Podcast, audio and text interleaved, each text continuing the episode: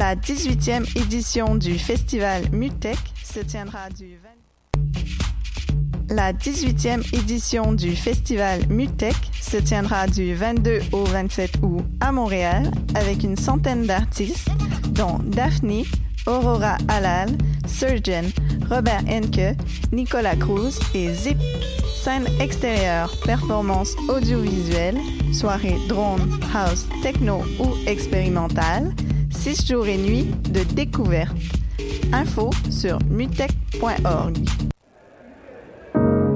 Choc.ca s'associe aux soirées d'écoute publique en partenariat avec les RIDM et Prime pour la deuxième édition du concours de documentaire sonore Le réel à l'écoute. Vous êtes un créateur sonore canadien et vous travaillez sur des œuvres francophones. C'est votre chance de remporter plus de 1000 dollars de prix et une place dans la programmation des RIDM 2017. Vous avez jusqu'au 31 août minuit pour soumettre votre projet sonore de 10 minutes maximum. Pour participer ou obtenir plus d'informations, rendez-vous sur le site de choc.ca sur l'onglet Le réel à l'écoute. Voyage au bout de la nuit, c'est ton émission d'ambiance nocturne sur le Nightlife Underground montréalais. Découvertes musicales, chroniques culturelles et idées de sortie pour divertir tes nuits urbaines. Voyage au bout de la nuit, c'est l'émission nocturne de choc.ca.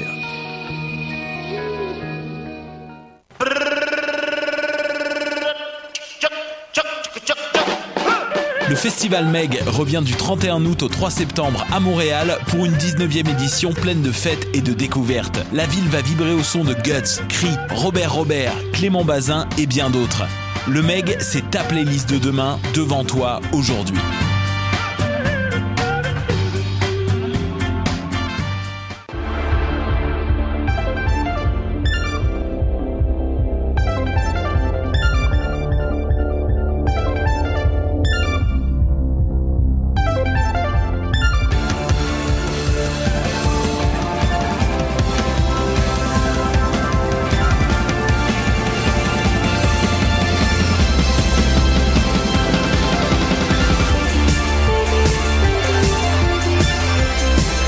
Dans ce tout nouvel épisode des Amazones.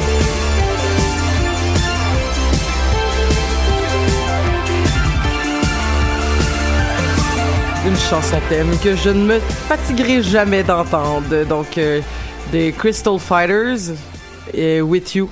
Donc euh, voilà, pour ceux qui savaient pas c'était quoi. Euh, je suis donc Elisabeth, j'anime cette émission du mieux que je peux depuis déjà probablement 40 épisodes là, mais je me rappelle pas par cœur. Mais dans tous les cas, hey, ça veut dire qu'on approche terriblement vite du 50 épisodes. Ça s'en vient. Il va falloir faire quelque chose. Un party. Sûrement. Mais ça va bientôt faire un an en octobre, je pense. Ben, c'est ça, peut-être qu'on pourrait joindre l'utile à l'agréable, faire une espèce de party des Amazones d'Halloween où tout le monde vient en cosplay. Ah, puis ça ferait une bonne réponse au fait qu'on a perdu à jamais l'épisode du cosplay. Aussi, Oui, aussi. Qui, qui était un épisode exclusivement euh, en- Comiconesque. comiconesque. Oui, on va travailler là-dessus. On est de plus en plus, il y, a, il y a de plus en plus une recherche de faire des épisodes concept. Oui. Et, et, et moi, j'adore ça. Je trouve ça, je trouve ça vraiment pertinent. Puis peut-être que euh, pour célébrer la venue de Stranger Things, la- le retour de Stranger Things, on pourrait peut-être faire un épisode de, de Donjons et Dragons où on se bat contre euh, Oui. Le Démogorgon. Le ça, ça le mot que je suis pas, Ça. cap- que je suis pas capable de prononcer. Je, je suis à 100% in. On va travailler là-dessus. Hey, euh, Catherine, Oui, comment ça va? ça va bien. Ça va bien? Oui. Euh, je je me demandais ton livre là de poésie, Oui. Outarde. Oui, Ça se vend où? partout. Partout? Je l'ai même trouvé chez Indigo, moi. Hein, oui, pour vrai? Oui. Chez Renaud-Bré, chez Archambault, les librairies indépendantes. Ah ben, je vais aller, euh, je vais aller me procurer ça. Tout, partout. J'aime ça avoir les livres de mes amis. Ah. Parce qu'ensuite, les gens, ils regardent mes bibliothèques, puis là, ils sont comme, ah, c'est, ça, c'est quoi ce livre-là? C'est mon ami qui l'a écrit. Ah! C'est une autrice. Ah!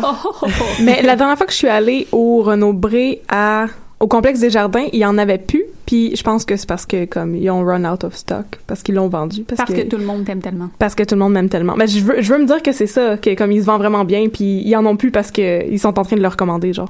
Je suis sûre que oui. Je pense que c'est ça. Évidemment, c'est ça. Évidemment, voilà. Allô, Roxane. Allô? Comment ça va? Super bien. Je suis très enthousiaste. C'est euh, le moment de ma vie. Bon matin tout le monde. Live long and prosper. Oui, oui. Tout à fait. Comme ça? En Mohawk? en tout cas, oui. Cute. Live long and prosper. Oui. On, se- on, va te- on, va te- on va se retrouver très bientôt. Ah, ça sent bien.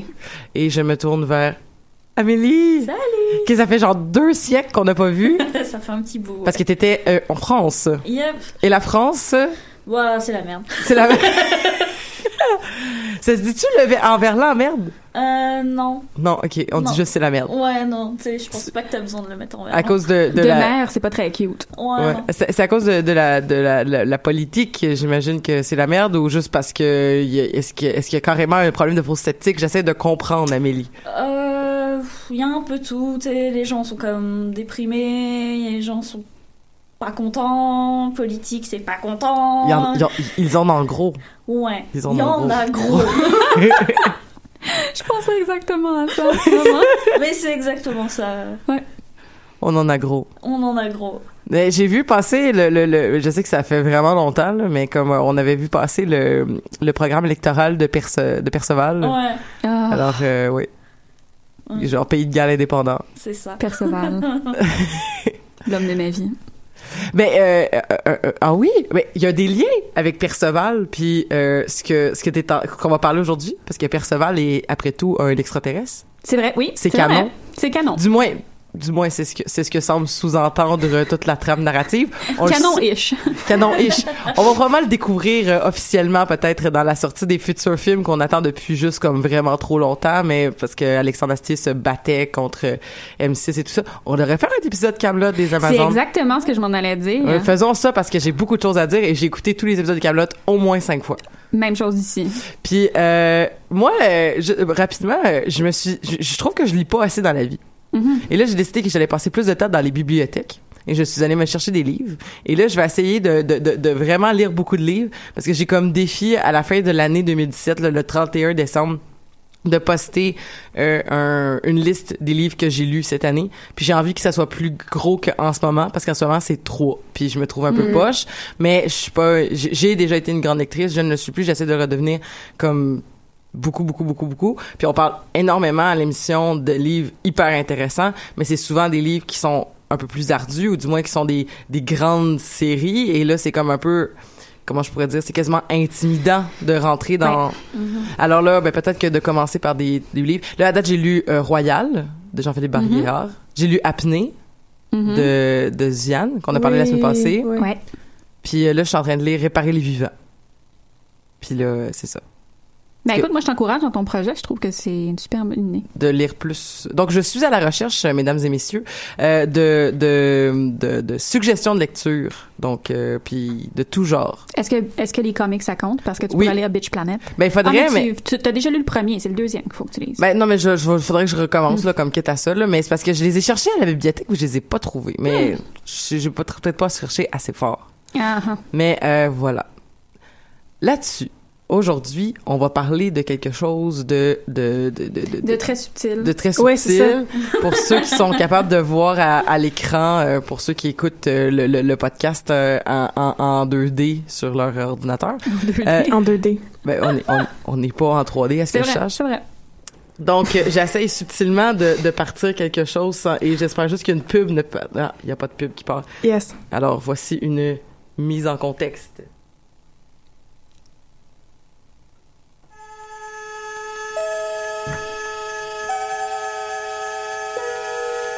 Space, the final frontier.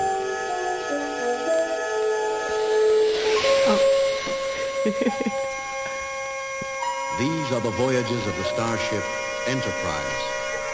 Its five-year mission, to explore strange new worlds, to seek out new life and new civilizations, to boldly go where no man has gone before.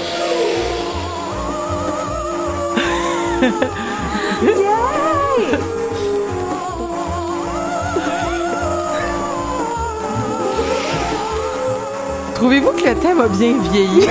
Absolument. Absolument. Ah ouais. C'est le meilleur thème de l'histoire de la civilisation. Je pense que oui.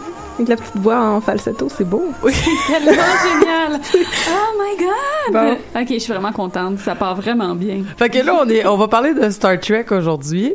Euh, donc moi qui est dans la fameuse guerre, euh, pff, la fameuse guerre que je sais pas d'où ça provient euh, de Star Wars versus Star Trek. Moi, je suis clairement Star Wars, mais je sais pas pourquoi on nous met en en opposition. Et moi, je fais aujourd'hui un, un, un appel à la trêve et un appel à la paix entre nos fandoms. Laissons toutes les étoiles du monde cohabiter. Ah, toutes les étoiles sont belles à leur façon. Alors, euh, euh, Roxane, tu, Ben vas- oui. tu vas, tu vas rien de moins nous, nous résumer 50 ans de Star Trek. À peu près. Puis, euh, ben, c'est ça. Ma chronique, c'est, c'est, c'est à peu près ça, l'histoire de Star Trek. Ça va être une, une chronique où j'invite mes, mes collaboratrices à, à, à se joindre à moi parce que je vais aussi donner des suggestions ou des mentions spéciales de, de ce que j'aime euh, le plus de chaque. Donc, gênez-vous pas pour vous interrompre puis en fait, m'interrompre et vous immiscer dans ma chronique, ça va me faire plaisir. Et donc, je, je sais pas si vous, a- vous avez remarqué depuis que je collabore aux Amazones, euh, mais quand j'aime quelque chose, euh, je l'aime avec une espèce de dévotion euh, sans limite beaucoup de passion. Amen. Euh, et boy. Et Star Trek, euh, c'est vraiment pas une exception. Euh, en fait, c'est un peu pour moi le origin story de ma geekitude.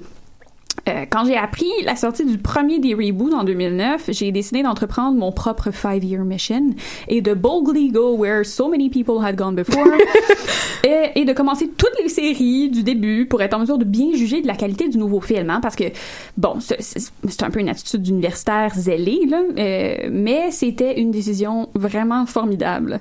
Parce que, bon, je pense que je comprenais pas vraiment ce dans quoi je m'embarquais à l'époque. Euh, je pense que j'avais pas compris qu'il y avait à ce moment-là déjà six et quelques dix films euh, qui m'attendaient dans mon trek à travers Star Trek. Et bon, j'avais déjà vu quelques épisodes quand j'étais encore une mini Roxane, mais euh, le monde de Star Trek euh, était encore aussi inconnu pour moi que le Delta Quadrant. Euh, je savais que ça existait, je savais que tout le monde devait justement choisir un camp entre Star Trek et Star Wars, qui, euh, en soit dit, soit dit en passant, est une distinction absolument futile, Euh, mais c'était pas mal tout. Et donc, ce matin, je propose justement de vous offrir un, un petit guide pratique de l'histoire de Star Trek. Donc, si vous connaissez déjà bien l'univers, profitez-en pour vous rappeler à quel point c'est formidable. Et euh, si vous découvrez l'univers ce matin, j'espère que je vais vous rendre euh, la tâche un peu plus facile que ça l'a été pour moi parce que c'était assez chaotique. Donc, Star Trek, c'est une série qui vient tout juste d'avoir 50 ans l'année dernière. Euh, ça a été créé en 1966 par Gene Roddenberry et à ce jour, il y a 6 séries et 13 films dans la franchise. Euh, mais dans un mois, presque jour pour jour, il va y avoir une toute nouvelle série de Star Trek, euh, Star Trek Discovery, qui va voir le jour. Et en passant, la protagoniste va être une femme racisée. Ouh! L'actrice Sonequa Martin Green euh, va jouer Lieu- Lieutenant Commander Michael quelque chose dont je me souviens plus du nom, mais Je euh, vais faire un wiki check. Merci. Elle sera pas capitaine, euh, mais c'est la protagoniste et on va prendre toutes les petites victoires possibles. Hein? Elle est pas capitaine. Elle est pas capitaine, elle est Oh, Lieutenant Commander. Euh, je pense que c'est un Science Officer. Ben, elle est meilleure. Oui, naturellement. Meilleure que Riker. À peine démarré, on est déjà dessus. Ce que je vais faire pendant On l'épisode. part directement comme Oui. ça. Et donc, euh, Ellie, est-ce que tu euh, t'as trouvé... euh, Ouais, mais je trouve ça quasiment. eh, eh, En tout cas, c'est peut-être juste des détails, là, mais comme elle est même pas la première dans.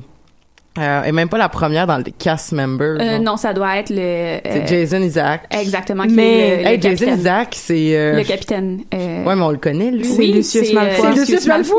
Qui est allé travailler pour Starfleet après la chute de Voldemort. C'est plein de bon Oui, c'est excellent. Moi, je trouve ça Donc, génial. euh, la- si, la, si la magie se casse la gueule, va vers la science. Voilà, exactement. Donc, euh, c'est ça. Donc, Madame Sonica Martin Green euh, qui va jouer Michael Burn Burnham. Burnham, voilà. Burnham. jambon brûlé. Exactement. Donc, sans plus tarder, commençons par le commencement. Euh, Star Trek The Original Series, dont on a entendu euh, la chanson thème un peu plus tôt. Euh, et donc, Star Trek est né en 1966, comme je l'ai dit, euh, mais la, la série Star Trek de 1966 est venue plus tard euh, apporter le nom The Original Series pour la distinguer des cinq autres séries qu'il y a eu après. Et c'est dans cette série-là que, euh, qui, qui a seulement trois saisons en passant, qu'on peut voir les maintenant mythiques personnages de Captain Kirk, Spock et Dr. McCoy, euh, de qui on a les uniformes en ce moment, euh, Catherine et moi, euh, qui ont été repris pour les, re- euh, les reboots euh, un peu plus récemment en 2009. Et donc, les trois protagonistes et leur équipage euh, se lancent dans une mission d'exploration pacifique euh, et le but est, est de découvrir des nouvelles civilisations et d'approfondir les connaissances spatiales de la United Federation of Planets, qui est le gouvernement euh, interplanétaire utopique euh, dont la, la- la capitale se trouve naturellement sur la Terre, à San Francisco. Mhm. Des fois à Paris, là, je pense que c'est une espèce de, de timeshare, là. Ils se prêtent ça entre San Francisco et Paris. Euh, fun fact, dans l'épisode pilote, en fait, qui a été rejeté par le network, ouais, c'est ça, ça dépend de la, de la clinaison de la Terre. Euh, Justement, le premier pilote a été refusé par le network et dans ce pilote-là, le capitaine du vaisseau Enterprise était plutôt Christopher Pike, qu'on voit euh, à la fois comme le mentor de Kirk dans les films et aussi dans, dans en fait, le, en fait, le- je pense que c'est le deuxième pilote euh, de Star Trek. Euh, et la seconde en commande était une femme.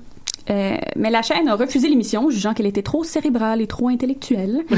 Euh, mais ils ont, ils ont néanmoins commandé un second pilote parce qu'ils aimaient le concept, et c'est comme ça que le trio légendaire de Kirk, Spock et Bones est né. Bon, on va pas se le cacher, Star Trek The Original Series a un petit peu mal vieilli. Euh, c'est formidablement sexiste. Euh, les tactiques de combat de William Shatner sont absolument visibles Euh, et les effets spéciaux sont passables tout au mieux. Mais honnêtement, c'est une série à écouter. On y soulève des questions philosophiques super intéressantes et même quand l'épisode est vraiment pourri, ça reste quand même super drôle. Donc juste du positif avec Star Trek The Original Series, à part le sexisme, mais bref. En passant, les six premiers films de la série de films euh, se passent aussi euh, dans l'époque du Enterprise C avec les personnages du Enterprise C. Je dis Enterprise C parce qu'il y a le Enterprise A, B, C, D, E plus. Euh, et bon, ça suit les mêmes personnages. Mes mentions spéciales pour The Original Series, et c'est là que je vous invite à, peut-être donner les vôtres si vous en avez, vont au Double Fist Hammer Punch de Kirk, qui est, je sais pas si les gens peuvent me voir dans le live, ça ressemble à ça.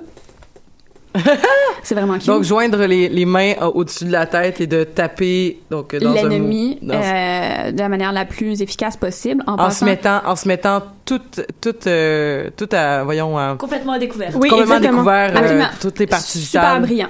Ça semble très contre-intuitif euh, comme Mais ça, lui permet toujours de gagner tous les combats. Donc, euh, moi, je pense que ça fonctionne. C'est sa botte secrète. Voilà. Mais je pense que c'est parce qu'ils sont en mode Qu'est-ce qu'il fait? Voilà, c'est ça.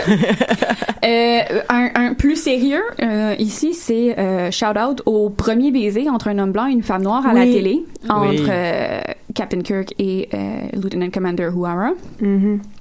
Et à l'épisode classique euh, de Trouble with Tribbles, qui est juste fantastiquement absurde et qui mérite d'être vu. Et pour euh, peut-être juste résumer les Tribbles, c'est des espèces, c'est une espèce alien qui ressemble à des espèces de petites boules de poils euh, qui sont vraiment vraiment cute, mais qui se reproduisent à une vitesse euh, assez incroyable et qui viennent un peu envahir le Enterprise dans cet épisode-là. Ils sont comme des gremlins. Ils sont un peu comme des gremlins, mais en plus cute. C'est à ça que ça me faisait penser, oui. Euh, je vais passer rapidement sur The Animated Series parce qu'en fait, tellement cute! je sais. Oh, wow! Ellie qui regarde des photos de Tribbles pendant... C'est ok. des, c'est des hommes virils avec des vinets qui flattent des boules de poêle. Qu'est-ce que tu veux de plus? Je sais pas. Écoute, moi, je pense que tout est là. Mais Je pense que Ah, wow. The Trouble with Tribbles, c'est... euh, on, on, on a tout. Et donc, comme j'ai dit, c'est ça. On passe rapidement sur des animated series parce que, en fait, Gene Roddenberry considérait initialement que c'était pas une série canon, euh, puis aussi parce que je l'aime pas mal moins. Euh, c'est super subjectif comme critère. Euh, mais la série animée, Star Trek a débuté en 73. Il y a 22 épisodes, puis c'est essentiellement les mêmes personnages que des original series. Euh, les acteurs reprennent leurs rôles respectifs. Et la série a gagné un, un prix Emmy en 75. Ma mention spéciale va à l'épisode More Tribbles, More Troubles, qui, naturellement, a des Tribbles dedans, euh, qui reprend l'idée des, tri- des Tribbles, mais les rend comme un peu plus menaçants, en faisant une espèce de... de en fait, c'est une montagne composée de Tribbles individuels, mais qui fonctionne comme une unité. En tout cas, c'est c'est aussi ridicule. là. Je- on, on passe par-dessus. C'est des Triple Borg. Oui. Ah, ou, Ah! Comme, ou comme les guettes euh, aussi de Mass Effect, là, quelque chose de, de, Ou le de- Rat comme- King. ouais, quelque chose de, c'est ça de relié au Voilà. conscient collectif euh, dans, dans Ouais. une qui pense pareil, qui, qui a les mêmes objectifs, qui c'est beau. Voilà. C'est beau. Et donc, ensuite arrive 1987, enfin, Yes. euh, et Sir Patrick Stewart, qui fait déjà de la calvitie à l'époque, soit dit en passant, euh, accepte à reculons le rôle du capitaine Jean-Luc Picard en se disant que la série est, est une si mauvaise idée qu'elle va forcément être annulée après la première saison, mais nope. Euh, Star Trek The Next Generation va se prolonger sur sept saisons et quatre films. Et euh, la série se passe environ 100 ans après les aventures du Enterprise C et de Kirk et de tous ses amis, et suit plutôt le capitaine Jean-Luc Picard, euh, l'androïde Data, qu'on aime beaucoup, et le second, William Riker. dont on va parler un peu plus tard, euh, poursuivent, et- et donc ils poursuivent ensemble justement euh, dans le tout nouveau vaisseau Enterprise D, cette fois, la mission d'exploration de la Fédération, un peu comme euh, dans la première série. Si on élimine la saison 1 et quelques épisodes particulièrement mauvais et pénibles de la saison 7, euh, Next Generation se retrouve officiellement dans le top 2 de mes séries préférées de Star Trek. euh, Avec donc- Voyager. avec Voyager. Et DS9 en troisième. Mais bon, je, me lance un peu euh, rapidement. Euh, la, mention spéciale ici va à l'épisode The Measure of a Man, qui euh, est un de mes préférés à jamais parce qu'il représente pour moi l'essence de l'esprit utopique de Star Trek. Donc, en gros, c'est un, en fait, c'est procès, un procès qui sert à déterminer si Data, qui, je le rappelle, est un androïde, peut être considéré comme un individu à part, un individu, pardon, à part entière et donc qui aurait les mêmes droits que n'importe qui dans la fédération ou si c'est juste une euh, simple machine sans humanité. C'est honnêtement fascinant, il n'y a pas d'action, tout se passe sur le vaisseau, euh, mais c'est la chose la plus formidable de Star Trek, à mon avis, euh, qui s'apporte à la réflexion. Euh, on aborde des sujets super importants, genre est-ce que les machines ont une âme? C'est Mm. fou, là! Bon, maintenant que je me remets de mes émotions, on a terminé de parler de la troisième série et on s'en va euh, vers quelque chose de super différent. Chronologiquement, Deep Space Nine a lieu durant les dernières années de Next Generation. Ils, ils se rencontrent, euh, d'ailleurs. Oui, vu que Cisco déteste Picard. Voilà.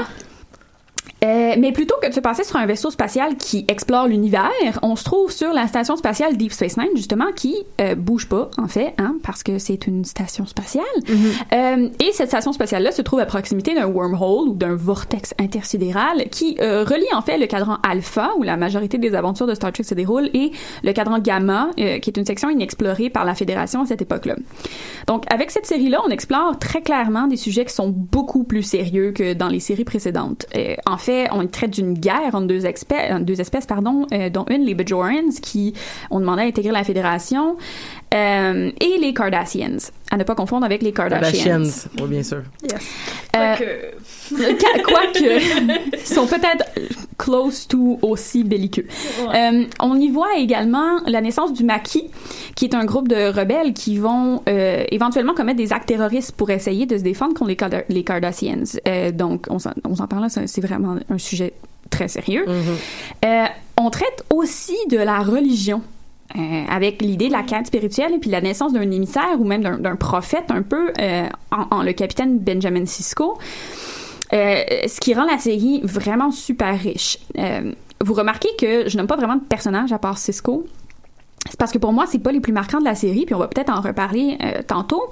Mais pour moi, c'est une série qui mérite d'être explorée euh, pour justement la, profondeur des contenus, qui est définitivement une des forces euh, de, de Deep Space Nine. Ma mention spéciale va à euh, l'épisode Trials and Tribulations, parce qu'il y a encore une fois des tribbles. Euh, mais c'est un épisode dans lequel on revisite l'épisode classique de Trouble with Tribbles de The Original Series avec un espèce de bizarre retour dans le passé où les membres de DS9 se retrouvent dans euh, le Enterprise C de l'époque et revivent l'épisode. C'est, c'est absolument génial. Euh, c'est un épisode très drôle aussi. J'aime beaucoup Worf euh, quand il voit le Klingon qui est comme on parlera pas de ça. Genre. Parce que, les- parce que les, les Klingons détestent les Tribbles. euh. Puis aussi parce que quand ils voient le Klingon du passé, ils ont pas la même physionomie. C'est vrai, c'est vrai, c'est vrai.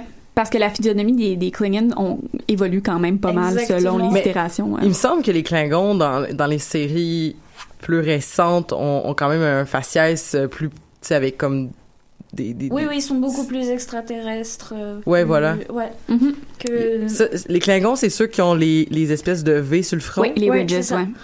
Puis euh, ce- celui qui a comme une espèce de couronne autour de la tête? Euh, non, ça, c'est les Ferengi. Ah. Ah oui, avec leurs grosses oreilles. Les grosses oreilles qui Ouais. sont une zone érogène pour les Ferengi. en Nice. passant. Good to know. Oui, parce que tu veux pas, tu veux pas flatter l'oreille d'un Ferengi. Deep Space Nine parle de, de beaucoup aussi de féminisme avec les Ferengi, où t'as justement Oui. la mère des Ferengi qui lutte pour justement être reconnue et pour Oui, dire qu'elle oui. travaille aussi bien qu'eux et qu'elle arrive à avoir de l'argent. Oui, parce que les, en fait, les Ferengi est une, une, une espèce qui est super mercantile et super paternaliste aussi. Les femmes n'ont pas le droit de travailler et doivent toujours être nues, ne- n'ont pas le droit de, porter de vêtements. Euh, donc ouais, c'est, c'est le féminisme est, est très fortement abordé dans DS9 aussi avec euh, avec le personnage de, de Quark euh, qui euh, est sur la station spatiale. Mhm. Donc bon, on arrive enfin à euh, la série qui a donné mon faux nom. Janeway naturellement. La série s'appelle Star Trek Voyager. Euh, et l'histoire se déroule à peu près en même temps chronologiquement que Deep Space Nine. c'est dans les mêmes années, un petit peu après même. Mais il me semble que dans le film, parce que j'ai pas vu beaucoup de, de Star Trek dans ma vie, mais il me semble que dans le film Nemesis, le, le capitaine Janeway puis le capitaine Picard se parlent. Yep. Donc il- c'est- ça se passe quand même proche. Oui, euh, Next Generation, euh, la fin de Next Generation est à peu près en même temps que Deep Space Nine et Voyager. Ça se passe dans la même période euh, de temps, fait que oui, mettons dans le même se parlent. 15 ans, mettons, au lieu d'être Oh, comme... C'est même plus court que ça. 7-8 ans en fait. Ouais, quand, quand Next Generation finit, en fait, Deep Space Nine est lancé, parce que c'est Picard qui, justement, met Cisco à l'intérieur de Deep Space Nine. C'est pour ça qu'il l'aime pas. Euh, non, il l'aime pas parce que Picard, en tant que Borg, a tué la femme de Cisco. Donc Cisco n'aime pas C'est Picard. un de ça. Borg? C'est ben, Ouais, ça, c'est, Tu euh, rentres ouais. vraiment à l'intérieur de la série à ce niveau-là. Ah, ok. the cutest of Borg. Puis en fait, Voyager arrive genre 3 ou 4 ans après que Deep Space Nine ait été lancé, où ils viennent sur Deep Space Nine pour partir dans le vortex, puis là c'est un Voilà. gros chahut, puis... Mais Picard, ça reste pas un Borg, là? Ben Non, mais oui et non, en tout cas, c'est Je sais même pas c'est quoi un Borg, dans le fond. c'est des méchants. oui. C'est des méchants qui veulent assimiler toutes les espèces de l'univers pour fermer une espèce de, de... En fait, ils croient à la supériorité de, de l'être Borg et assimilent toutes C'est les comme autres les, espèces. les, les Cybermen. Oui, ish. Sauf qu'ils veulent pas les augmenter, ils veulent, ouais, ils veulent les assimiler, mais je te dis que c'est similaire. Oui, c'est un peu comme les Cybermen, mettons. OK. Euh, mais donc, Voyager. Voyager. En fait, le, le vaisseau Voyager est un vaisseau qui est euh, plus petit que le Enterprise, mais qui est très très bien équipé avec euh, beaucoup de de- d'armement. Et il est envoyé à la, la poursuite d'un vaisseau Maquis, qui sont euh, les rebelles dont je vous ai parlé plus tôt dans DS9. Et euh, ce qui arrive, c'est que les deux vaisseaux sont soudainement aspirés dans un vortex qui les transporte au Delta Quad- Quadrant, qui est à 75 000 années-lumière de chez eux, et euh, ils se retrouvent donc sans aucune possibilité de contact avec la Fédération à 75 années-lumière de chez eux. Euh, les rebelles du maquis et les membres de Starfleet doivent donc travailler ensemble sous la direction de la formidable capitaine Janeway, Catherine de son prénom, afin d'amorcer le retour à la maison et euh, naturellement essayer de trouver un moyen de rendre le voyage un peu moins long parce que 75 ans, c'est long longtemps. Euh, euh, tout comme dans le cas de Space Nine, on explore dans Voyager des sujets vraiment super difficiles. Justement parce que cette région-là de l'espace est totalement inexplorée par la Fédération et, et donc chaque interaction de l'équipe avec des espèces aliens sont complètement nouvelles. Euh, ce qui en résulte, en fait, du moins dans les, trois ou quatre premières ces saisons principalement, c'est une suite d'épisodes où euh, tout n'est pas blanc ou noir, où les limites de la morale et d'éthique sont véritablement super floues et où la plupart des fins sont un peu sombres et amères.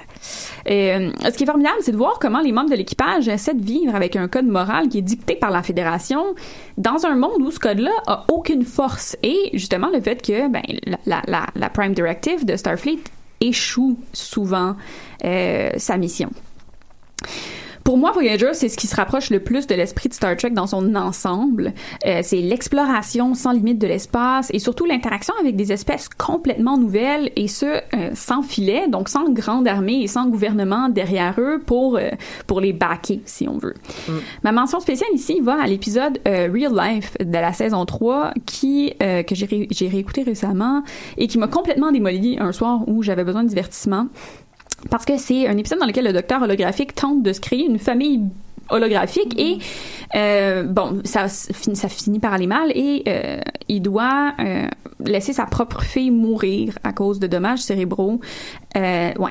C'est c'est un petit peu rough. C'est c'est lourd en maudit mais honnêtement c'est tellement bon puis ça va tellement explorer des belles questions. Tu sais on parle de deuil euh, on parle justement de, de- c'est quoi la vie de famille? Est-ce qu'on peut avoir une vie de famille parfaite? Tu sais comment on peut vivre avec ça? Euh, fait que pour moi c'est euh, un de mes épisodes préférés J'ai- appris que l'actrice qui jouait euh, Catherine Janeway euh, n- euh, renie un peu son passage dans l'univers de Star Trek. Mais c'est parce que euh, Dis- euh, Voyager est une très très bonne série, mais il y a eu beaucoup de, problèmes, particulièrement à partir de la saison 4 en fait. Parce que les, les scénaristes avaient deux politiques différentes, ils passaient beaucoup de leur temps à se disputer. Et t'as un épisode où ils écrivaient Janeway, où elle avait vraiment cette espèce d'instinct maternel pour son équipage, qu'elle était auprès d'eux, qu'elle essayait de faire les choses. Et l'épisode d'après, euh, elle était kamikaze, elle envoyait tout le monde à la mort parce qu'il fallait à tout prix parvenir à sa mission et ce genre de choses. Et elle a recollé les morceaux en fait pour essayer d'avoir un personnage qui colle ensemble. Et honnêtement, les, les 3-4 premières saisons, c'est un personnage absolument fantastique. D'ailleurs, il y a eu énormément de discussions sur qui elle était parce qu'elle refusait, par exemple, l'actrice, que son personnage ait une relation amoureuse avec un des membres de l'équipage. Parce qu'elle trouvait qu'aux yeux du public, ça allait diminuer le caractère, Mhm. qu'on allait encore mettre une femme dans des relations amoureuses et ce genre de choses. Mais le problème avec les scénaristes a conduit au fait que ben il y a eu un moment où le personnage perd de sa force et je pense que ça l'a beaucoup, euh, Mais moi, je suis dans le déni. cassé. Moi, euh, moi, Catherine Janeway, je, je garde tout ce que j'aime d'elle et j'oublie ce que j'aime pas parce que pour moi, c'est vraiment un, un modèle de de- d'une femme forte. Euh, mais qui, qui accepte tellement ses faiblesses, Je- elle les vit tellement bien. Euh, fait que pour moi, Catherine Janeway est un modèle parfait de ma vie. D'où le fait que j'adopte son nom euh, officiellement. Mais moi, c'est un personnage que j'adore. Je Ouais. trouve juste que. Que les writers l'ont laissé tomber un peu. hein. Exactement. C'est vrai. Mais ils ont laissé tomber beaucoup de choses. Bah ouais, Voyager. Voyager, ouais, c'est puis euh, Seven of Nine d'ailleurs en tout cas. ouais. C'est. Hey, il reste une série. Ah! Il reste une série qui s'appelle Enterprise. Oui. Euh, on va terminer rapidement euh, avec exactement. D'ailleurs, Mais- c'est l'un des seuls génériques où on ne voit pas des images de l'espace. Ouh. Parce qu'ils parlent de la Terre. Exactement. Et c'est plus sur les inventions, la science et euh, Mm. le, le- le développement de Mais- la planète. Si je me rappelle bien, en plus, c'était sorti un petit peu en même temps que Enterprise, c'est quelle, euh, c'est quelle année? C'est 2001. Euh, c'est 2001. Mais c'est ça, c'est un c'est peu... la fin de Voyager, puis Enterprise a commencé comme en même temps que la fin de Voyager. Parce que 2001, ça veut dire que c'est à peu près en même temps que toutes les espèces de séries de... comme Il y, a- il y a- il y a des séries qui ont sorti dans ce temps-là avec ce genre de de, de, de, de générique-là, là, tu sais, comme il y avait Mhm. comme eu un... Comme là, en ce moment, il y a, tu sais, comme Netflix a quand même fait un style de générique qui, est comme pas mal dans toutes leurs séries aussi. Ah Euh, moi, j'ai une belle fascination pour les génériques et pour... Euh, et pour les et, et pour les bandes annonces. Moi, j'ai une très grande fascination pour les bandes annonces parce que j'en- écoute beaucoup, puis parce que j'aime pas ça manquer des bandes annonces au cinéma. Puis là, il y a comme des vagues de bandes annonces. À un moment donné, c'était tout le temps comme euh, genre He's back, nanana. Puis là, il y, a- il y a plus ça, ça existe plus les voix off. Puis là, là, à un moment donné, c'était comme vous retrouverez vos amis dans telle aventure de nanana. Puis là, ça, ça existe plus. Et là, en ce moment, les génériques, c'est toujours la même chose. C'est c'est sans parole. C'est ben sans parole dans le sens qu'il y a pas de voix off. Euh, c'est donc des scènes très saccadées, c'est très euh, ça, ça, ça, ça a pour but quand même de, de, de, de te captiver et il y a toujours une chanson rétro remixée. Et il y a. Souvent toujours, a cappella, genre. Oui. Avec, avec un petit peu de reverb, là, tu sais. Ouais. puis il y a toujours un one-liner qui punch à la fin, genre Oui. euh, comme un- une parole de quelqu'un, une Oui. parole de quelqu'un qui le dit, dis-je. Oui. Une parole de quelqu'un qui le Une, dit. une quote, mais dans le fond, c'est, si je me rappelle bien, le premier euh, de ce type-là de bande-annonce, si je me rappelle bien, c'était The Great Gatsby avec euh, euh, la chanson des Turtles, là, euh, So Happy Together. Là. Ah, Puis ok. c'est comme, c'était comme la première Non. chanson. Non, c'était pas la première? Non, The Social Network avait fait ça, Ah, ok. de David Fincher. Il avait repris, euh, c'était quoi? Creep, Ah, de ok. Radiohead, chanté par une chorale sur une succession d'images de comme Ça se peut. du monde qui pitonne sur des, ordinateurs. Ça se peut. Fait que, mettons, mais c'est pas très loin dans le temps non plus. Mais tu sais, c'est depuis ça que là, tous les génériques se ressemblent. Puis là, je suis comme, David Fincher. j'ai plus, j'ai plus de surprise. Excusez, c'était ma, c'était Oui. ma lancée sur les génériques, euh, sur les. Et trailers. donc, oui, euh, chronologiquement, ce qui est super intéressant avec Enterprise, c'est que la série se passe en fait une centaine d'années avant les aventures du Captain Kirk dans The Original Series. Donc, on s'en vient dans les prequels. Hmm. Euh, et même, ça se passe avant la fondation de la Fédération. Et on, on- on se retrouve vraiment au moment de la création du tout premier Enterprise, c'est-à-dire le premier vaisseau spatial qui est capable d'atteindre la vitesse Warp 5. Euh, ce qui est intéressant, c'est que la série permet d'éclairer les années entre le First Contact, donc la, la première fois où les humains ont eu un contact avec les Vulcans en 2063, en passant, ça s'en vient, euh, et la fondation de la Fédération, euh, qui est à peu près une centaine d'années plus tard. C'est en 1100, euh, 1150 quelques la fondation de la fédération. 2150. 2150 ouais. quelques. Ok. Ouais, Oui, oui. c'est ça. Donc parce qu'en fait les les Vulcans euh, en- essayaient d'empêcher les humains de de- d'aller à la conquête de l'espace parce qu'ils croyaient qu'ils étaient pas prêts parce que les, les Vulcans sont un peu paternalistes. Donc euh, c'est ça. Donc c'est un peu l'histoire des premiers balbutiements de l'exploration spatiale pour l'humanité. Euh, et et, et le, le capitaine Archer euh, va d'ailleurs jouer un rôle super important dans la fondation de la fédération et va en être le président pendant huit ans. Moi personnellement, j'ai pas vraiment de mention spéciale pour Enterprise parce que j'ai pas j'ai écouté juste en fait quelques épisodes. Euh, mais mon, mon, intérêt pour la série, c'est vraiment au niveau de l'approfondissement de l'histoire puis de l'univers. Je sais pas, Amélie, euh, je pense que Ben, tu avais un épisode préféré que tu voulais. euh, Moi, ben, l'un des épisodes que j'aimais le plus, c'était euh, Home, où t'as tout le monde qui retourne sur Terre après un. ben, chacun chez soi en fait, parce qu'il y a la, la, la Vulcain de, de- du vaisseau retourne justement. Euh, T'Paul. T'Paul retourne sur Vulcain aussi, avec un des humains du nom de Trip, avec qui elle a plus ou moins une relation amoureuse ambiguë. Mm-hmm. Sauf qu'elle finit l'épisode en se mariant à un autre Vulcain et que lui, il lui dit absolument pas ce qu'il ressent pour elle parce qu'il trouve que ça sert à rien, parce que c'est une Vulcain. Parce que c'est un Vulcain. voilà. Et euh, c'est aussi l'épisode où le docteur Flox revient sur Terre, donc après plusieurs années, mais il y a eu des problèmes et des attentats sur Terre et autres, et là il se rend compte que bah, les humains sont super racistes avec lui. Turns out. Euh, et il y a ce côté un peu comme, bah oui, le travail de la fédération est encore à faire là-dedans. Il n'y a pas d'utopie où les humains arrivent à être euh, égaux les uns avec les autres et puis à accepter les autres. Cela dit, dans Deep Space Nine, t'as des moments où tu dis oui, ils sont pas tous fédération non plus. Parce que, Mhm. Mais euh, par contre, juste fun fact à propos de, de l'Enterprise, le vaisseau, c'est que tous ceux de la Fédération, donc Kirk, Voyager, etc., etc., sont tous appelés USS et ensuite le nom du vaisseau. Que celui-là, il s'appelle juste Enterprise. Il n'y a pas de USS puisqu'il appartient pas à la Fédération. Et la plaque d'immatriculation sur le vaisseau est pas la même non plus. Parce que normalement, ça commence avec NC, puis quelque chose, Ouais, ouais, ouais. puis là, c'est autre chose encore. Puis ça, je trouve ça drôle. Qu'ils ont pensé à ces détails. Le Enterprise D, c'est, je connais la plaque par cœur, c'est NCC-1701D. Voilà. J'ai, mais, mais c'est fun fact qui, qui reste toujours dans ma tête. Ça. On se sent tellement nerd en ce moment. hein. Ce genre de truc, moi, ça me fait beaucoup rire en fait. C'est- Sérieux, hein? Tu sais, tu te dis, il y a quelqu'un qui a créé l'univers et qui s'est dit, Hmm, quelles sont les plaques d'immatriculation qu'on peut trouver sur les vaisseaux spatiaux? Tu sais, je veux dire, Ouais. c'est hallucinant. Ouais. C'est, c'est absolument génial. Et donc, euh, Enterprise finit un peu, euh, finit définitivement pour le moment euh, les séries de Star Trek, mais en 2009, naturellement, il y a le reboot des films avec euh, Chris Pine qui joue euh, Captain Kirk. Captain Kirk, Captain euh, Kirk. Captain Kirk, Ouais. Kurt. Captain Kirk, Captain Kirk.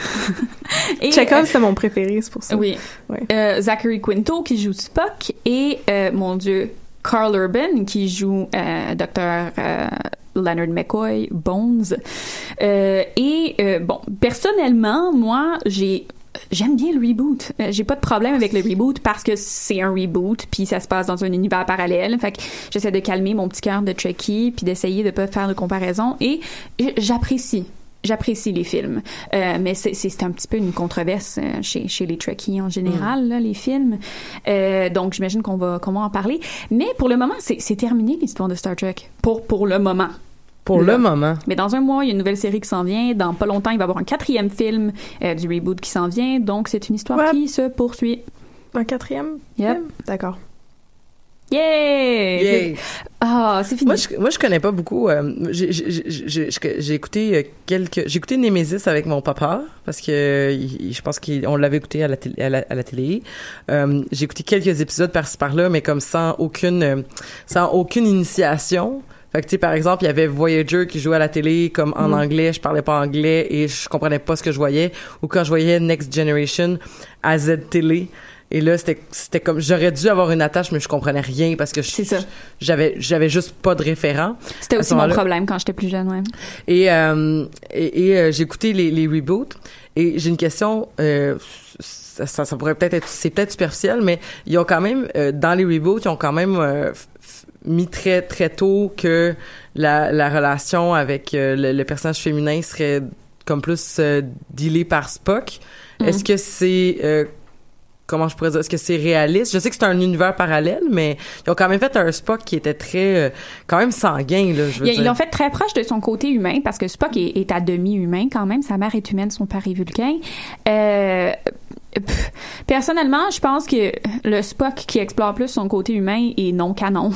Je- Mais mais écoute, moi je vois pas de problème parce que personnellement j'aime bien l'exploration de la dynamique entre comment on peut vivre avec euh, l'équilibre entre la logique, la rationalité et euh, les émotions parce que c'est un peu c'est très personnel mais c'est un, un, truc avec lequel je vis à tous les jours depuis toute ma vie euh, d'essayer de réconcilier ces deux côtés-là. Fait que pour moi c'est quelque chose qui est intéressant à explorer. De là à dire que c'est consistant avec le personnage de Spock, non. Mais pour moi, le Spock de Zachary Quinto et le Spock de Leonard Nimoy sont deux Spocks complètement différents. Oui. Je veux dire, c'est deux univers séparés. Fait que Oui. il faut, je pense qu'il faut être un peu généreux, là. Mais dans, dans euh, Into Darkness, c'est le deuxième? Mm-hmm. Tu sais, il y a quand même parce que Leonard Nimoy, il, il, il est dans les, il est dans les deux, Oui. dans les deux films, comme en, en- genre je suis le, le Spock du futur, mais qui appartient à l'ancienne, à la- à l'ancienne trame narrative. À l'autre De univers. l'univers parallèle. C'est oui. ça, de l'autre univers parallèle, parce que là, il y a eu comme un, un voyage, genre, c'est comme le temps va être changé parce que il y a Un trou du, noir. Il y a eu du C'est voyage c'est le du time travel très mal écrit, mais euh, oui. Mais c'est ça, Moi, parce je- que moi, j'aime j'aime bien ça. J'aime ça, les, les théories des mondes possibles. Je trouvais que ça fonctionnait bien si on expliquait ça comme C'est ça. vrai. Parce qu'en en termes de time travel normal, ça fonctionne pas du tout. Mais si on dit que c'est une Non, réalité mais- alternative, Puis Star Trek a énormément d'univers de Ah, réalité ouais, alternative Oui, aussi. oui. donc bon, tu... surtout dans Next Generation. Ben, attends, moi, j'aimais bien ça comme... c'est- Voyager, c'est, tout le monde est mort puis ressuscité à peu près 72 fois dans les quatre premières saisons. Deep Space Nine, un côté où les Kardashians envahissent le monde. En fait, non, c'est la Terre qui sont méchants. Voilà, ils c'est- viennent, ils repartent, ils viennent prendre Cisco, ils le ramènent. Tu vois, c'est une thématique relativement commune. C'est comme Ben, c'est Star ça. Trek, c'est ce côté. Fait qu'on comme- peut pas chialer sur le- l'univers parallèle parce Non, on peut que pas. Star Trek, je veux dire, le trois quarts des épisodes est basé sur où on essaye d'explorer le passé alternatif, Oui. le futur alternatif. C'est On, sais, présent alternatif. ouais, voilà. On alterne. On a le temps. On alterne.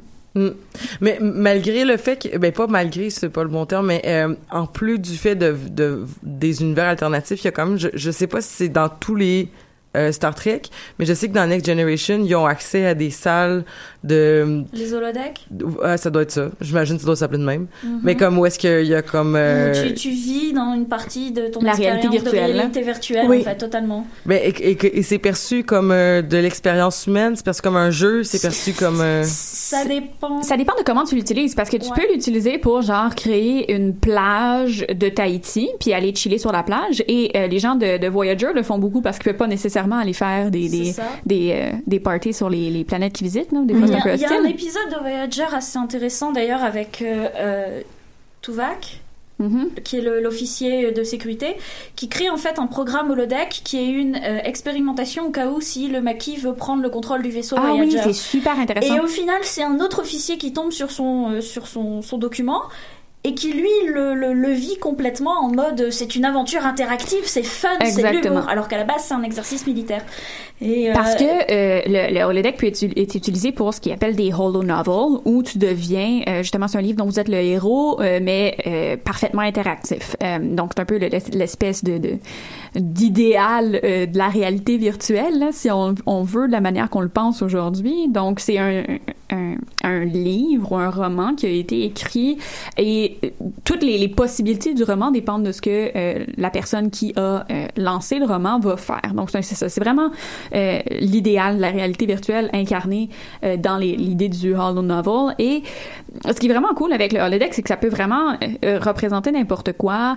Catherine Janeway passe beaucoup de temps sur le, holo- sur le holodeck à devenir amie avec Léonard de Vinci. mhm. Euh, il y a un épisode aussi où elle tombe amoureuse.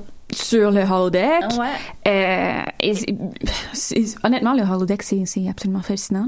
Euh, moi, c'est un de mes trucs préférés de Star Trek. Mais d'ailleurs, Voyager, le, le, le docteur à la base, est un docteur holographique de holodeck. Sauf qu'au fur et à mesure de Voyager, quand il avance dans les saisons, ben, il commence de plus en plus à nourrir son expérimentation en tant qu'humain. Et à la fin, ça finit que oui, c'est un être humain.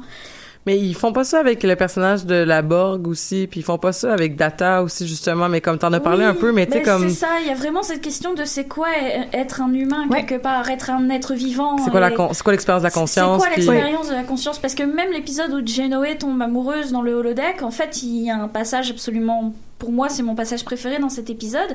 C'est que le, compagnon qu'elle se fait dans le holodeck se met à ronfler sur ses genoux pendant qu'il dort.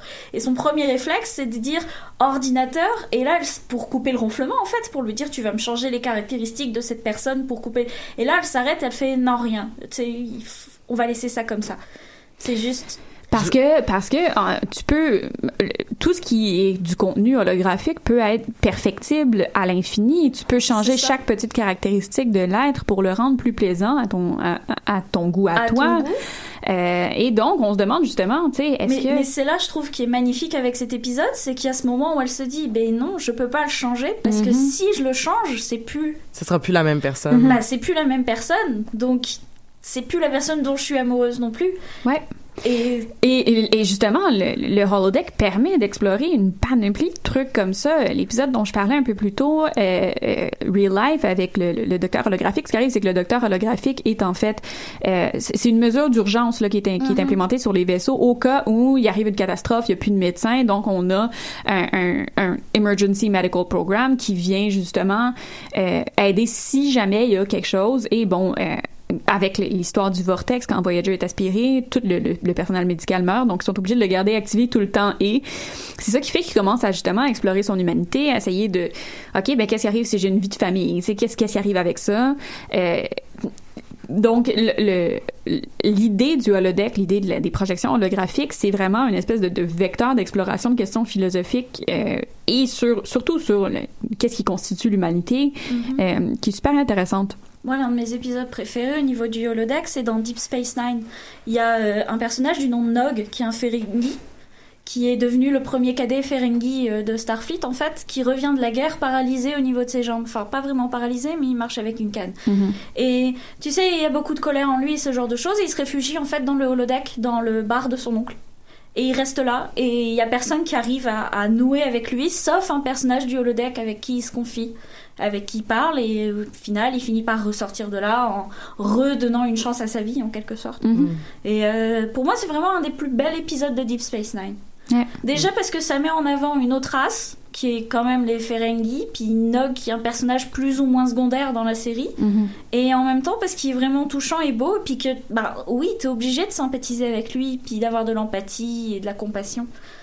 Parce que c'est un peu difficile avec les Ferengi, on va se l'avouer. là. Ouais, non, ouais. Ils sont un peu attachants. Sont- non, ils l'ont pas. Ils l'ont juste pas.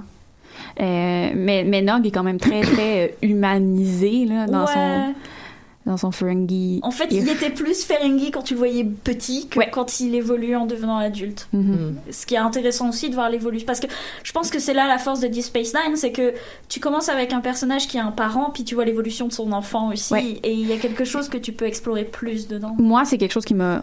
J'étais un peu écœurée de voir la relation euh, père-fils de Cisco et je me souviens plus de son. Là, à un moment donné, c'est lourd, là. Moi, ça m'a vraiment gossé. là. Ouais, idem, là. Surtout que, bon, il y a des fois, t'avais l'impression que c'était là juste pour dire d'être. Ah, mon Dieu. Ouais, mais, euh, mais moi, j'ai envie, euh, si ça vous tente, qu'on parle de Riker. Oui. de William Riker. Parce le que, temps. parce que on est super sérieuse puis on parle de trucs super philosophiques là, mais moi j'ai le goût qu'on rit un peu de William Riker qui est comme je l'ai dit le second officier dans euh, dans The Next Generation. Euh, et je sais pas, Catherine, avais-tu préparé un, un roast de Riker? Parce qu'on a envie de roaster Riker. J'ai préparé mon mini roast, euh, mais d'abord, c'est ça. Moi, je trouve ça super intéressant de vous entendre parler. Moi, j'ai écouté une saison de Deep Space Nine. J'ai jamais écouté Voyager. Moi, c'est Next Generation, puis les films reboot parce que j'ai connu les films reboot avant de connaître la série originale. J'ai juste entendu parler d'à quel point William Shatner est un mauvais acteur. C'est la seule affaire que je savais là-dessus. Puis je savais c'était qui Leonard Nimoy, bien sûr. Mais c'est ça. Moi, j'ai entré dans l'univers de Star Trek. Je veux dire, en 2009, j'avais 18 ans. C'était le début de mon amour pour Star Trek avec Chris Pine. Il était donc beau, c'est donc un bon Captain Kirk, vraiment meilleur que, on en parlait tantôt, Moi je trouve meilleur que, que, le Chris Captain Pine original. est un meilleur Kirk Que que, Kirk. William Shatner. Oui. En tout Je cas, suis absolument d'accord. Puis c'est ça, moi quand j'étais petite, la, je connais Star Trek aussi à cause de mes parents parce que leur série préférée c'est Next Generation. Euh, moi ce que j'aime, c'est que je trouve que c'est la série la plus accessible parce que c'est beaucoup plus comme un sitcom avec tous des, épisodes indépendants. Il y en a qui ont des suites, mais sinon euh, les character arcs sont pas tant présents. Il y a pas vraiment d'évolution à part à partir du moment où il y a toute l'histoire de euh, du Captain Picard qui devient un Borg, qui est plus un Borg, puis les traumatismes liés à ça. Euh, mais sinon, c'est vraiment facile de rentrer dans Next Generation parce que pas mal tous les épisodes, tous les personnages sont présents. c'est des stand-alone. C'est puis- des standalone. Oui. Euh, Il y, a, il y a beaucoup de comic relief. C'est assez, assez léger, même quand ça aborde des, des, des, euh, des thématiques plus tristes. Là. Euh, The Measure of a Man, c'est un, c'est un bon épisode, c'est extrêmement touchant. Mm-hmm. Mais je veux dire, il y a, il y a beaucoup de contenu léger aussi, puis de cabotinage, puis Wesley Crusher. Puis euh, Puis Wesley Crusher. puis Wesley Crusher. Moi, j'ai toujours adoré Wesley Crusher parce que c'est ça. Étant une petite fille qui regardait des épisodes de Next Generation, c'est comme ben moi aussi, je veux être la Mary Sue de, de l'Enterprise, puis être une petite fille qui connaît toutes les réponses à tout, puis qui est capable de te programmer les ordinateurs, puis de sortir tout le monde de la merde tout le temps. Tu sais, c'est il y a quelque chose de 13 vraiment ans, le fun. Il va pas à l'école, puis il est meilleur officer que tous les officers sur le, le je vaisseau. te- là. je te Et puis ses chandails, c'était tellement laid. C'est c'est- oh, ça, c'est aussi. Non. C'est- Ces chandails sont les plus beaux chandails au monde. C'est affreux, c'est tellement laid comment il s'habille. Puis en tout cas, moi, je, trouvais qu'il y avait quelque chose de très très C'est- relatable. C'est son côté monsieur je sais tout qui justement faisait qui m'énervait. Mais en même temps, c'était une Oui, mais période je suis une de- madame, je sais Mais tout, j'adore ça. C'était une période de ma vie. C'était une période de ma vie où j'aimais pas les adolescents avec qui j'étais à l'école, donc Mm. j'avais du mal à aimer les adolescents que je voyais à la télé aussi. Ah oui. Donc. Et donc, c'est ça. Dans Next Generation, le second officier, le... Mon Dieu, comment il appelle? Number one. Number one. Number one s'appelle William Riker. Et c'est, à mon avis, le personnage le plus inutile de l'univers de Star Trek. Je pense. Oui, que le Captain Picard, je ne l'aime pas vraiment. Faut que je dise ça comme Je à trouve la que base. Captain Picard n'est pas un génial capitaine. là. Puis là, je me lance, euh, je me lance comme Mais ça. il est très froid. Il est très froid, puis moi, mon problème, c'est que on dirait qu'il prend très rarement des décisions, puis il y a beaucoup plus comme des conseils avec les autres Oui. officiers où il délègue des choses à faire, surtout à Riker, qui fait juste n'importe quoi puis qui a pas de sens critique. Alors Mais que tous les autres personnages sont plus intéressants. En fait, Picard serait un vulcain, je ne serais pas étonnée. Effectivement. Mais Puis, même, alors c'est que, pas qu'elle aurait fait un parenthèse, meilleur capitaine. Parenthèse, Ca- Catherine Janeway écoute euh, les recommandations de son équipe, mais c'est elle qui prend les décisions parce que c'est une leader. Point final, on retourne à William Riker. Oui, ça. William Riker, en fait, est là, comme euh, tantôt Roxane a mis exactement le, le mot là-dessus, on parlait de ça avant l'émission, c'est comme un sous-Captain Kirk, qui est un wannabe Captain Kirk, mais pas aussi, euh, pas aussi ladies man, mais surtout pas aussi fonceur, puis pas aussi bold, parce qu'en fait, ce qui est le fun, c'est que le Captain Kirk est vraiment casse-cou, puis comme il fait n'importe quoi, puis il a peur de rien, puis il est juste, il est un petit peu, il est trop intrépide pour la cause. Très téméraire. là. Il est très très téméraire, c'est ça. William Riker est en fait un fuckboy sans ambition. Oui, C'est tout. et un homme blanc absolument inutile. Avec une belle barbe. avec une belle barbe. Et en fait, j'ai lu hier, tiens, je, je me suis renseignée là-dessus. Sa barbe, c'est juste parce qu'il tournait dans une autre série puis qu'il voulait pas euh, la, la raser pendant qu'il filmait Star Trek. Voilà. Il y a vraiment pas d'explication plus profonde que ça. C'est juste un choix euh, esthétique qui allait avec une autre émission de télé qui a même pas rapport. Bah, tu sais, c'est comme le fait qu'ils aient changé les costumes, c'est parce que Oui. Picard était gros dans le costume jaune et puis que Data, ça allait pas en bleu avec sa peau grise. Voilà. Voilà. Ah mais Ah, ben, c'est ça, je, t'as raison. ben, je suis pas mal d'accord pour Bah, Data, mais euh, ouais. Mais ça peut être un peu, euh, ça peut être un peu genre euh, gold quand tu, euh, Oui. quand tu vois les, ça. les, les remasters là. oui. C'est ça. Puis en fait, avec le costume bleu, ça marchait pas trop. Donc là, ils l'ont changé pour autre chose. Mais Picard, c'est parce que dans le jaune, bah, ça lui donnait un gros bide. Donc ils l'ont changé. Puis l'on mais met en il rouge. est tout, mais il est tout petit, Patrick Stewart. Je comprends pas tant cet argument-là. Il me semble qu'il a l'air tout meg, ce monsieur-là. Mais c'est gros. Bon, ben c'est ça. À peu près, si on pourrait résumer l'implication de Riker dans la plupart des épisodes de Next Generation, c'est euh, il, il crouse des gens, euh, il se déshabille, Uh-huh. euh, il porte des chandails échancrés Oui. de plus en plus, euh, et euh, il fait de la euh, diplomatie interraciale en croisant des madames. Oui. C'est vraiment juste ça son rôle. Euh, puis en plus, il est, il est constamment question de des gens approchent Riker pour lui donner la commande d'un autre vaisseau, mais il veut jamais partir. Puis moi, je pense que c'est parce qu'il sait qu'il est pas capable dans le fond. Mais C'est- c'est il se fait proposer des promotions, puis c'est ça, c'est juste parce que c'est un white man, puis il a l'air capable, mais dans le fond, je suis sûre qu'il est convaincu dans sa tête, qu'il est comme je pourrais jamais prendre la charge, puis là, il repart, puis il revient, puis là, Picard lui demande mais pourquoi tu l'as pas pris, puis il dit ah ben c'est parce que je suis pas prêt à partir, puis je suis à Trombe ici, comme ça c'est une bonne excuse pour Wesley Mais- Crusher qui a 13 ans puis qui a pas de maison là, mais pour Riker ça marche moins là. voilà. C'est- drôle parce que le dernier épisode de Enterprise, c'est Riker qui est dans le holodeck. Oui.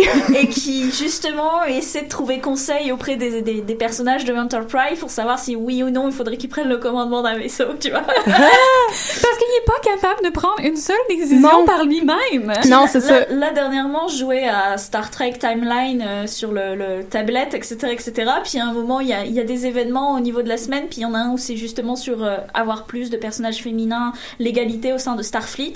Puis c'est Riker qui te donne les missions. Puis il est comme oui, il faut plus de femmes et tout et tout. Puis tu peux lui lui donner un commentaire du genre oui, bah en même temps, vous êtes pas très connu pour être la personne la plus euh, Nope. la plus valorisante Non. au niveau des femmes. Puis il est comme oui, bon, j'étais jeune, j'ai fait des erreurs. Ça fait beaucoup d'erreurs, Will. Ça, fait ça fait énormément d'erreurs. Puis aussi une chose que je trouvais particulièrement frustrante, c'est que mon personnage préféré, qui est Diana Troy, finit avec Riker. Puis j'ai Ouais. abs- j'ai jamais compris cette décision-là. secondes. Ton personnage préféré, c'est Diana Troy. Mon personnage préféré, c'est Diana Troy. Elle est fade quand même. C'est la personne la plus plate. C'est pas la Ever. personne la plus plate. Moi, j'étais, je, je suis, je suis encore fascinée par. Moi, je suis fascinée par sa mère.